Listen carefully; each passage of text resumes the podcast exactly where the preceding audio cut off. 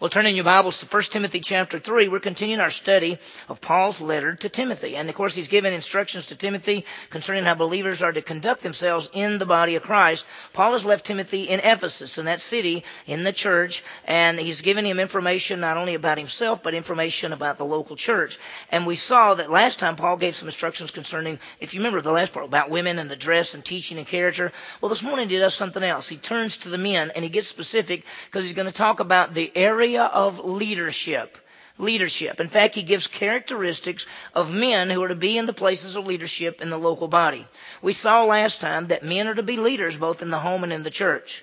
And as we look at leadership in the local church, for the next several weeks, next several lessons, we're going to look at the two offices of the church, the elders and the deacons. And as we think about these offices, let me just raise some questions to think about.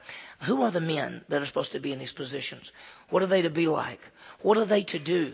It's an important passage, and so here's some things I want us to do. Number one, we want to know the characteristics of those in leadership. And number two, we want to realize that these characteristics are really the marks of a mature believer.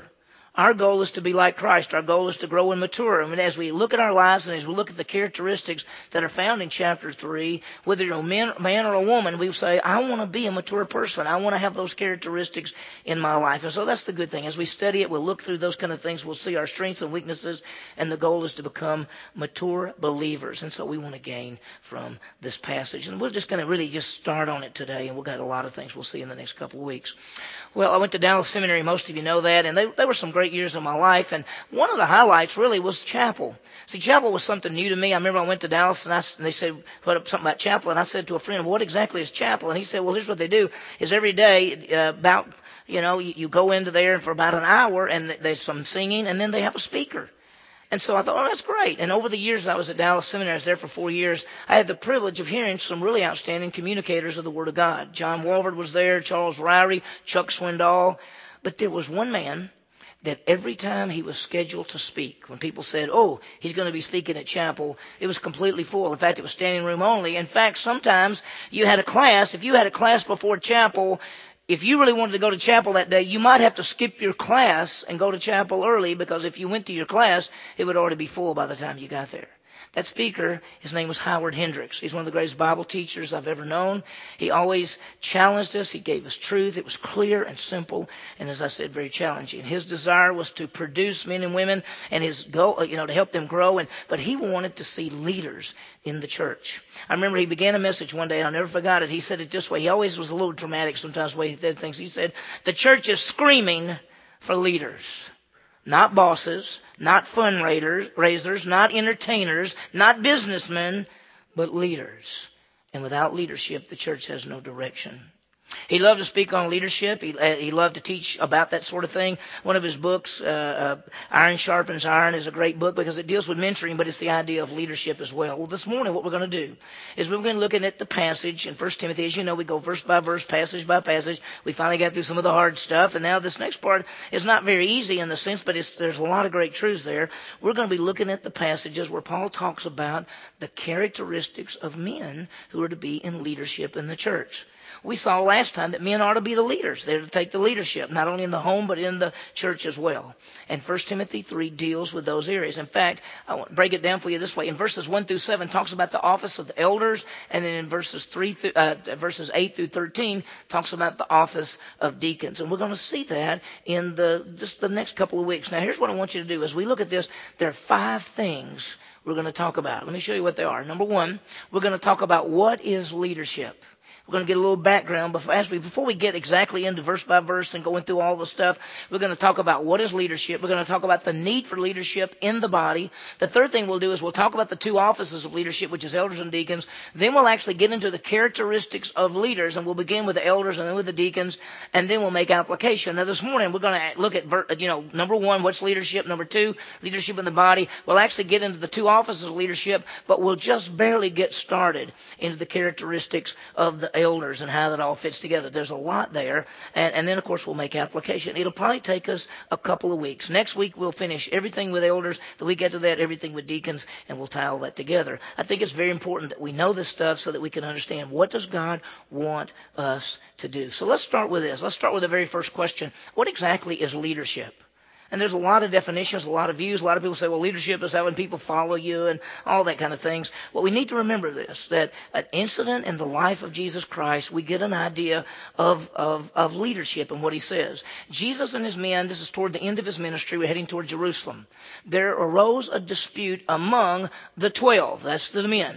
And what was the cause of the conflict? Well, they began to argue over who was going to be the greatest in the kingdom. See, they had an idea that Jesus was going to come as the king, and he was the King of Kings and Lord of Lords, and they figured as Jesus is the king ruling the earth, there would be, need to be somebody on his right and somebody on his left. And they were beginning to argue on which one would be on the right and on the left. And so the issue is, who's going to be the greatest in the kingdom? Who's going to have that position? It even tells in this passage, in a passage in just a second I'll tell you about, that a mother A mother of, of two of the guys, the mother of James and John, came up to Jesus and basically said, I've got two good Jewish boys here. When the time comes, I want one on the right and one on the left. And when she said that, the other guys heard it. And they all began to argue over, wait a minute, wait a minute, how should they be on the right and the left? Why can't I be on the right and the left? And so there was anger and disputing. And listen to this. I want to read this to you. You don't have to turn there. In fact, don't turn there. I just want to read it to you. In Matthew chapter twenty, here's what we find. It actually talks about uh, the mother of, of the sons of, you know, James and John came up and they asked all these questions. And, and the, the, the others became indignant when they heard what was going on. So here's what Jesus does. In verse twenty-five of Matthew twenty, Jesus says this. But Jesus called them to himself and said, you know that the rulers of the Gentiles lord it over them, and their great men exercise authority over them. Now, what Jesus said is this, that in the world, the person that's going to be a leader is sort of the boss. The boss says, hey, hey, hey, I'm in charge here. I'll tell people what to do. You go over there. You go over there. You sit down over here. That's what the leader does. The leader's in charge. I tell people what to do. Jesus said that's the way it is sort of in the world, that you say this and you say this. But he said, it's not that way among you. For whoever wishes to become great... Whoever wishes to become great among you shall be your servant, and whoever wishes to be first among you shall be your slave. Jesus says this, greatness is servanthood. You want to be great for God? You got to be a servant. You want to be a leader for God? Got to be a servant. To be great in the kingdom is to be a leader, to use the gifts, the talents, and abilities, the, the, the possession, the time, everything, to serve God and to serve others. And then he goes on in this same passage and gives the greatest example of servant leadership, and that is himself, because he served and died for us. It goes on to say, Jesus said, for just as the Son of Man, talking about himself, did not come to be served, but to serve and to give his life. So simply put, leadership, if we go to the next slide, I think leadership is servanthood. That's what it is. It's different than what the world says. If you want to be a leader for Jesus Christ, if you want to be, if you're as a man and you say, I want to be in a leadership someday in a, in a church, it, you've got to be a servant. As we think about it, we realize that the local church has got to be thinking about leadership, because spiritual growth, direction, messages, all ministry, it all goes back to leadership. People don't always realize that, but let me tell you, if leadership in a local church is, is doing good, they're growing as believers, they're making an impact that way, the church is going to function and going to do well. If the leadership is not doing well, if the leadership are not men who are on fire, they're not growing, the church is going to flounder, okay? And so leadership is the key. And as we study these passages, we want to, what do we look for? What, what, what, how would, how would we know a person who's supposed to be a leader? So anyway, as we are looking at this, uh, we'll see how that ties together. Now, the second question is this. Let's realize the need for leadership in the body. It's very powerful. I just made that statement about the church will flounder. Leadership in the body sets the direction for the ministry. In First Timothy chapter three, where you are, verse fourteen, look what Paul says. I am writing these things to you, talking about leaders, hoping to come to you before long. But in case I'm delayed, I write so that you will know how you, one ought to conduct himself in the household of God, which is the church of the living God, the pillar and support of the truth. Paul says, listen, I, I don't know if I'm going to get there or not, but if I'm delayed, you must know how to conduct yourself in the church, in the body of Christ, how to conduct ourselves in the house of God, household of God, which is the local church. How are things to be done? How are they to be carried out? What's the goal, the functions, the structures? The leadership sets all of that and sets the direction. Our goal at Countryside is, and you've heard me say this many times, is that God would continue to raise up godly men to take places of leadership in a local church. in this local church. And uh, as as we look at this, we'll see that there's there's two offices. There's elders and deacons. We'll talk more about that in just a minute, and I'll give you everything. But what, what do leaders do? If we have leaders in a local church, what do they do? Well, I, I, there's uh, several things, but let me give you the first one. The first one is they set the example. They set the example. First Peter chapter five talks about that the men must be example to the flock in their character, in their actions. They must be above reproach. When people see them, in fact, they should be in such a way that people can see them, that they look at their lives and they say, that guy's a leader in that church. That's the kind of person I want to be like. They are to be examples for the rest of the flock. And that's how he puts it. First Peter five, Paul says that you be, I mean, Peter says you to be shepherd of the flock as examples. There's a second thing they do, and they set the direction. They set the direction of the church. Where's the church going? What's the strengths and weaknesses? A church, a local church can't do every ministry. They have to decide what things to do. In fact, in, the, in a church, the leadership helps sets what we call the purpose, the plan, and the process. At Countryside, we have a purpose. Our leaders, we our purpose is to make disciples, Matthew twenty-eight. Our plan is, is Ephesians four twelve, equipping the saints to do the work of the ministry, build up the body of Christ. Our process is to go from big to small to serving. That's how it functions. And our leadership's role is to, to, to help this purpose, this plan, and this process to carry out. They help set the direction. There's a third thing. There's a third thing they do, and they lead by doing the ministry. Do you know in some churches, the elders or deacons, they're an advisory board.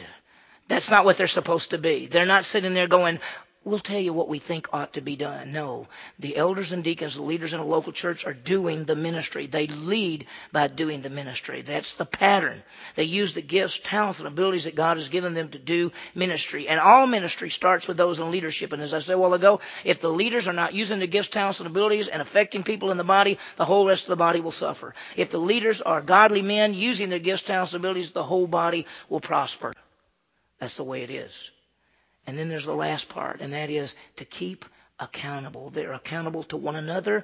And as Galatians six one talks about he, those that are spiritual, those that are in a leadership position are accountable. They're accountable to each other, and they hold the body accountable. Now, I've got this I want you to see. Look at this right here. Next slide. Leaders are not exceptions to the rules. They're examples of the rules. We've all seen it in, in years past of people who get into place of leadership in churches or ministries, and they take advantage because they, they circumvent. Listen, I was I was with a friend once, um, and it, he's a pastor, and we pulled up to his church, another place, and he pulled into the handicapped parking space. And as we were about to get out, I said, you know you're in the handicapped parking space. And he said, I'm the pastor. I can park anywhere I want to. Let me tell you what, because he is the pastor, he cannot park anywhere he wants to. A person who's in a place of leadership does not is not uh, exceptions to rules. They're the examples of the rules. They've got to be accountable. They've got to set the direction. And so what we see is that this general role is they uh, they lead by example. They set the direction. They lead by doing the ministry. They keep accountable. All of these things. Let me talk about the two offices. The two offices, of course, are elders and deacons. Let, let's talk about it for just a second. The elders, sometimes they're called bishops or pastors. I'll explain to you in a second. And then the word deacon means servant. Let me let me tell you something. In the Bible, sometimes you'll see a term and it'll say elder. It's from a Greek word presbyteros, which means an older person. Sometimes you'll see a word overseer. It's from a Greek word episkopos, which means an, uh, someone who is a leader, an overseer. And then you'll see the word pastor. It's from a Greek word poimen, which means a shepherd. And that's used interchangeable. So in the Bible, the person who is the elder, the overseer, the bishop, the pastor, that's all the same person. And there is an office of elder. There is also a spiritual gift called pastor-teacher. I have that spiritual gift, I think. Pastor-teacher, it means elder teacher. That's the idea. So there's one that's a spiritual gift, the other is the office. This passage is dealing with the office. And uh, the, the passages and the things that we're looking at. So elders, sometimes called bishops, pastors, deacons are called servants. And there are two aspects of that whole thing. We're, we're seeing in First Timothy chapter three, verse one, there's the is, aspects of bishops, elders, pastors. And then, beginning at verse eight, he deals with deacons. Now, let me explain to you a little bit about how this fits together. Okay, let's talk about the elder first. The elder, bishop, pastor all refers to the same person. Next slide. Look at this right here. The, el- the word elder, the word, the Greek word presbyteros, you get the term Presbyterian from that because the Presbyterians church has an elder form of government. That's why they're called Presbyterians. Comes from the Greek word presbyteros, which means older, mature man. The next word, bishop. It means an overseer. It comes from the word episkopos. You may have heard of Episcopalian. That has an oversight type of, of of leadership. And so the word elder means mature, the word bishop means an overseer, and the word pastor comes from the Greek word poimen, which means to shepherd. And so when you look at the elder, older man, overseeing shepherd, you'd put it this way. The next slide shows us that the elder is a mature man who oversees the body as he shepherds the flock. That's what an elder is. That's the plan. Okay? The second word is the word deacon. We've all heard of deacons. Most of you have. In fact, when you think of the word deacon, it actually means servant. But let me give you the background of the word, because years and years ago, the word, the person who was a deacon was a person who waited on tables. It was like a servant in a restaurant, but, you know, in that day and time, there were tables, there were dirt floors. The word deacon literally meant the one who moves up dust. Because as they waited on people, they put stuff here and they put stuff here and they moved, and, and dirt, dust would come up behind their feet. And so the word deacon originally meant one who raises dust.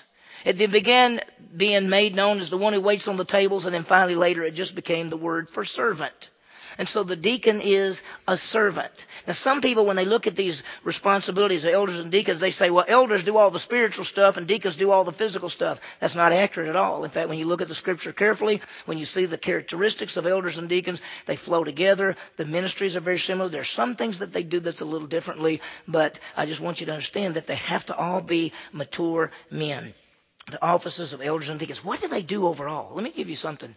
The two offices of elders and deacons, what do they do? Well, next slide. They do three things as a whole. They rule. The responsibility of elders and deacons is to rule, to shepherd, to oversee, to guide, to direct. The leadership of a church has to be these men.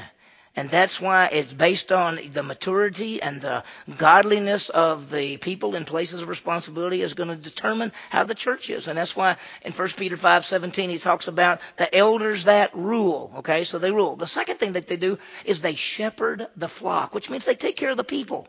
That's both elders and deacons. In Acts chapter twenty, Paul gathers the elders of the church of Ephesus, the same group he writes to here. And he says to them, you got you got two issues you have to always worry about. He said, you worry about, as, a, as an elder, de- deacon, those guys, he says, number one, there are people outside the church coming in with false messages. You have to guard that. You have to be careful. And then he says, number two, you got to be careful because there are people within the body that cause division, and you have to deal with them. They shepherd the flock. They feed and teach. That's why, as a pastor, my role, as it says, shepherding the flock, my role is to teach the Bible. Because I'm feeding you the Word of God. He uses these analogies like shepherd the flock, and he, he uses the pastor sometimes as, as like a, a shepherd who feeds the sheep. And that's why the role of one of the roles of the pastor is to teach the Word. Second Timothy four two, teach the Word in season, out of season, reprove, rebuke, exhort with great patience and instructions. My role is to teach the Scripture verse by verse, passage by passage, so you can know it, to feed you the Word of God. It is amazing to me when I talk to people and what they go to in certain places and they get absolutely nothing. I'm saying, aren't you guys starving to death? And they are. The role of the pastor shepherd, the role of the shepherd is to feed the flock, protect the flock. The, the, thing, the third thing is to guard the truth. Titus chapter one verse nine talks about guarding the truth. And and that is goes back to the Scripture. It is the responsibility of the elders and deacons, the leadership in the church, to deal with things that are not true, that might be taught in the church, that might be happening. They've got to guard the flock and guard the truth. Now, let's talk about some things. We, we've looked at this. Let's talk about characteristics of those in leadership. And I want to explain something to you. We're not talking about qualifications. We're talking about characteristics. Qualifications, you might say, well, there's fifteen things listed here. So how many of those qualifications? Do you have to have ten of them? Do you have to have eleven of them? Listen, we're not talking about qualifications. We're talking about characteristics. Characteristics deal with the character of the person. We're talking about the person as a whole, his character. What type of men are they to be? What are they to be like? We already know they have to be mature men. They have to be spiritual. They have to be faithful. We want to look at the characteristics. Now, let, let me just tell one, one other thing while I'm thinking about it. You realize there are levels in a church. First of all, there are people who do not know Christ as Savior. And then when they trust in Jesus Christ as Savior, it costs them absolutely nothing. They take the gift of eternal life. They become a believer. Now, the goal for all believers is that we become disciples. That's the next level up. That costs you your life. That's Romans twelve, where you say to God, I offer my life as a living sacrifice. What's supposed to happen is we want every believer to become a disciple. But there's something else after that. And that is the whole leadership aspect, the elders and the deacons. That's a different level. Now, you may have many mature men in a church who are disciples, but not necessarily leaders, because leadership takes much more time. There are many mature men who say, I do not want to be in leadership. I don't have the time. There is a great time commitment of a person who's going to be in a leadership position in a church, because there's all kind of things that have to be done as you guard, as you shepherd, as you do all of those kind of things. So let me show you some things about the characteristics of those in leader leadership. Sometimes people get put in places of leadership for the wrong reasons. Okay, let me explain it to you. Here's the first one. Because they give money. Okay, sometimes in local churches, people have been placed in leadership because they're big givers. And sometimes people say, we better put this person as an elder or deacon because he's a big giver, and we don't want them to move away. We don't want them to stop coming. We need their money. Maybe we better put them in a place of responsibility. That is a very dangerous thing to do. I want to tell you this story. It's been about fifteen years ago. It was back when we were in the old building before this was ever built. I was sitting in my office one day, and I hear a knock. I, we didn't have a secretary in those days. Somebody just knocked on the door. I said, yeah. And a guy came in. And I knew who he was. He lives in this town. And I knew who he was. He said, hey, K, uh, J B, can I talk to you for a minute? I said, come on in. He sits down. He said, listen, you know, I go to, and he named the church. I went, yeah, I know. He said, I'm thinking really seriously about moving over to Countryside. I said, we'd love to have you. He said, now, you know, I'm a deacon over there. I would expect to be a deacon over here. And before I could say to him, well, that's not how we do that. You know, if you come here, we'll look at you. We'll see how you do. We'll see if you meet the characteristics. We'll see all these things. And then maybe someday you might be placed in leadership. But before I could even say that, he said, and I give a lot of money. And I expect that when I give money, I decide how that money is spent. So what I said to him in the nicest way was, I don't think you want to come to Countryside. I said, it won't match us. I said, you won't match us here. We don't do leadership that way, and we don't think about money in that same way. So sometimes people get put into leadership because they give, because they got a lot of money, and they want that power that goes with it. Number two, sometimes people get put in leadership because they're good businessmen. I mean, you ever heard somebody say, look, that guy, boy, he's got a he's got a, a company, he's got this store, he's got this business downtown, boy, he knows some stuff. Let's put him in ministry. Let's get him in leadership because he can help run the church. I want you to understand something. Church is not a business. Church is a ministry. We don't have business meetings at Countryside. We never have had one. I've been here twenty-four and a half years. We've never had a business meeting. We have congregational meetings. We talk about ministry. We're not coming together to talk about business. We're coming together to talk about ministry. You may even say, but doesn't the Bible say, uh, somebody said I must be about the Lord's business? No, it doesn't say that. In fact, the word business isn't even in the Scripture. It actually says I must be about the Lord's, and the implication is ministry. This is not a business. Now, there are many great businessmen who are also godly men who help in leadership, but you don't put a person in leadership just because they're a good businessman. The third thing, and I've seen this happen, is because it will involve them in ministry. Sometimes people think, look, there's a good guy out there. If we make this person an elder or deacon, they'll really get fired up or they'll start serving. You do not put a person in responsibility to get them to serve. They're supposed to already be serving. It's been about, oh, oh, I've been here a long time. It's probably been about sixteen, seventeen years ago that one of the men in the church came up to me and said, Jimmy, I got a couple of names I want to give you. And I said, for what? He says, I think they ought to be in leadership. I said, okay, give me the names. And he gave them to me. And I, to be honest with you, neither one of them were serving or doing anything in the church. And I said to him, I said, well, you know, neither one of those guys are doing anything in the church. He said, yeah, but if we got them involved, see, if we put them in leadership, that would get them involved in the church. And I said to him in a nice way, we don't put people in leadership to get them involved. The people in leadership are the people who are already involved. This afternoon at three o'clock, We're having a leadership seminar in N one seventeen. All of the board members, all of our present elder and deacons are coming.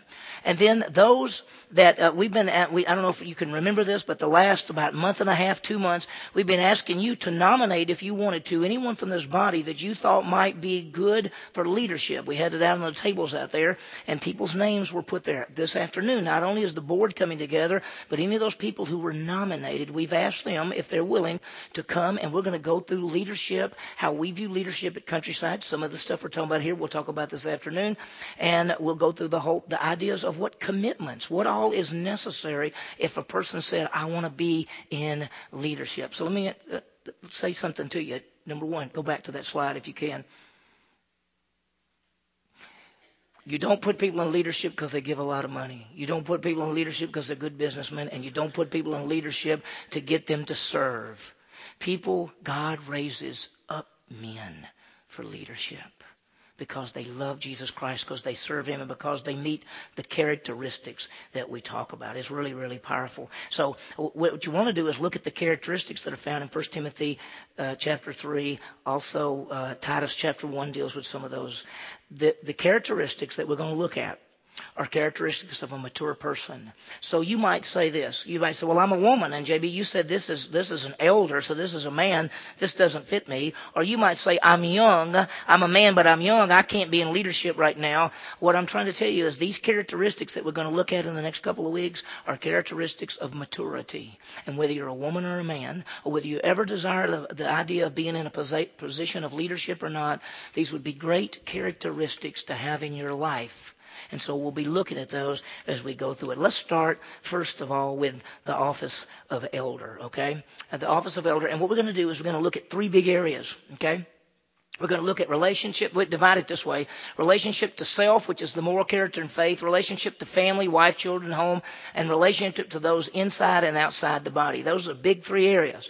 You have to look at a person's life in their relationship to themselves, their their character, their faith. Are they growing? That kind of thing. You have to look at how they relate, wife, children, home, that kind of things. And you have to re- look at how they relate to fellow believers, but also to those outside the body. Do you understand that if a person had a terrible reputation in this community, they could not be in a place of leadership in a local church? Not supposed to be.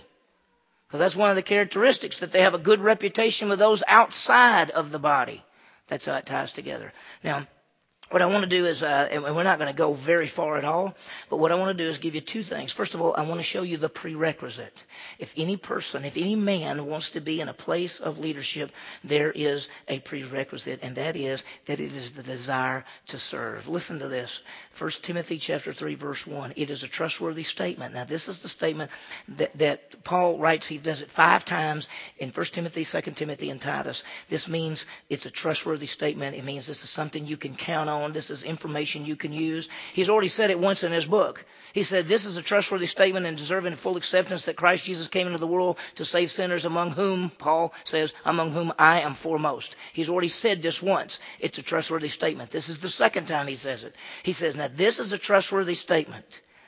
If any man aspires to the office of overseer, the word overseer is episkopos. It means pastor, shepherd, overseer, elder. If any man aspires to that office, it is a fine work he desires to do. Now, the very first thing is he needs to aspire to the office, which means they want the position.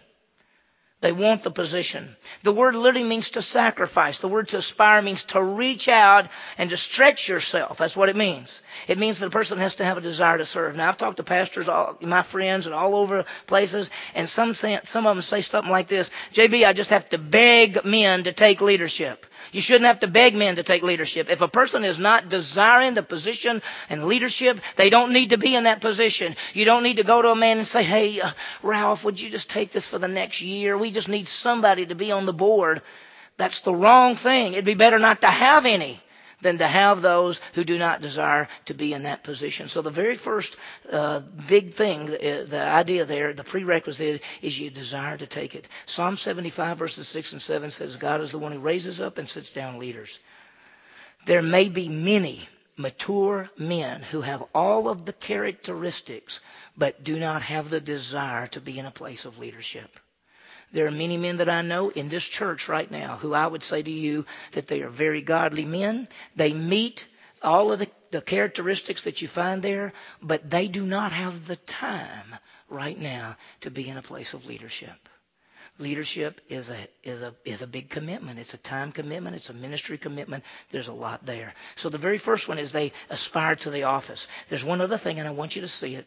It says, it's a trustworthy statement if any man aspires to the office of overseer. It's a fine work that he does. An overseer then, here it is, the first thing is they must be above reproach. This is the overarching characteristic of everything else you're going to find. They have to be above reproach. That means blameless. That means that there's no glaring weaknesses. That means when somebody calls out their name, you don't say, oh, that person's a cheat. That person's a liar. That person's this. That person doesn't handle his business right. That person doesn't. That's not what we're talking about. This is the kind of person that when somebody says their name, you go, oh, yeah, that's a... he's a great man. Yeah, he's a good person. Yeah, there's no glaring weaknesses. No, he's above reproach in the area of his family and his home and his character and his relationships and relationships with believers and unbelievers. That is the key thing. Now, that's where we're going to stop. Next week, we're going to do some special things. But we're going to be very quickly, we're going to go through these very quickly. We're going to go through these areas. Now, I want to show you something because you just need to look at it. An overseer, look at verse two. An overseer then must be above reproach, the husband of one wife. What does that mean? We'll talk about that. What does that mean? Does that mean a person can't be divorced? Does that mean they can only have one wife at a time? Does that mean they can only ever have one wife? What does this mean? We'll talk about it. And then it says temperate and prudent, respectable and hospitable and able to teach and not addicted to wine. What does that mean? Not addicted to wine. Pugnacious, gentle, peaceful, free from the love of money. What? Well, what, how do you determine that? How do you tell that? So in the next next week or two, we're going to be going through these. We're going to go through them very quickly, and I want you to see it. But the bottom line is these are characteristics of maturity. Every one of this room can look at these characteristics and say, how do I measure up? What do I need to do? We have seen the need for leadership. We've seen the ex- they set the example, direction, vision, serve. We've seen the office of the elder and deacon. We've seen a little bit about the characteristics and the men who desire to take that position. Let me give you some application. First one is this. Understand the great need for godly leadership in the local church. God has established the offices of elders and deacon. We realize that we must have godly men for the church to function. What do they do? They be the example. They set the direction. They do ministry. They be accountable. And we just have to understand how vital it is. If you do not have godly men in places of leadership in a church. And I'm talking about spiritual men who are on fire, who want to grow, who want their life to count for Christ, who want to do the ministry. If you don't have that, the church will suffer. The body will suffer. If you have great men in there, the church will, will do great. Second thing, examine our own lives to see how we measure up to the marks and characteristics of maturity. Examine our own lives. We want to be men, men and women of character. We want to be mature. We want to be like Christ. So look at the different things, even though you might say, well, I don't want to be an elder. I don't want to be a deacon. How do we do? How do we measure up? That's very powerful. Now, let me just say this. What if, what if you're a man here and you say, I might someday want to be in a leadership position? Or I might even want to be in one now. So here's some questions for you. Why do you want the position? Do you have the time? Do you have these characteristics? Are you serving now? Key areas. Last but not least, number three. Pray that God would continue to raise up godly men to take leadership. By the grace of God, over all these years, God has always continued over the time to raise up godly men to take places of leadership. So continue to pray that God would do that, that he would raise up godly men. Because as we said, if the church is to function the way we want it to function, the way it's supposed to, to do the things that God has for us to do as a local church, we must have godly men in leadership. So pray for that. May we see the characteristics of those who are to be in leadership, and may we strive to become men and women of character. Let's pray. Heavenly Father, what a passage. Thank you for all these things, Lord. And as we look at it, Lord, we know that uh, without leadership in the local church to help set the direction and example and all those kind of things, that the church will just never do what you want it, want it to do, Lord. And so we just uh, pray that we understand that. Lord, we, we, we want to look at our own lives to see how we measure up. And that we want to be godly men and godly women, having these characteristics in our lives. And for certain men, Lord, they, they may be asking the questions of, do they have the time? Do they want the position? Do they have these characteristics? Where are they serving? All of these things.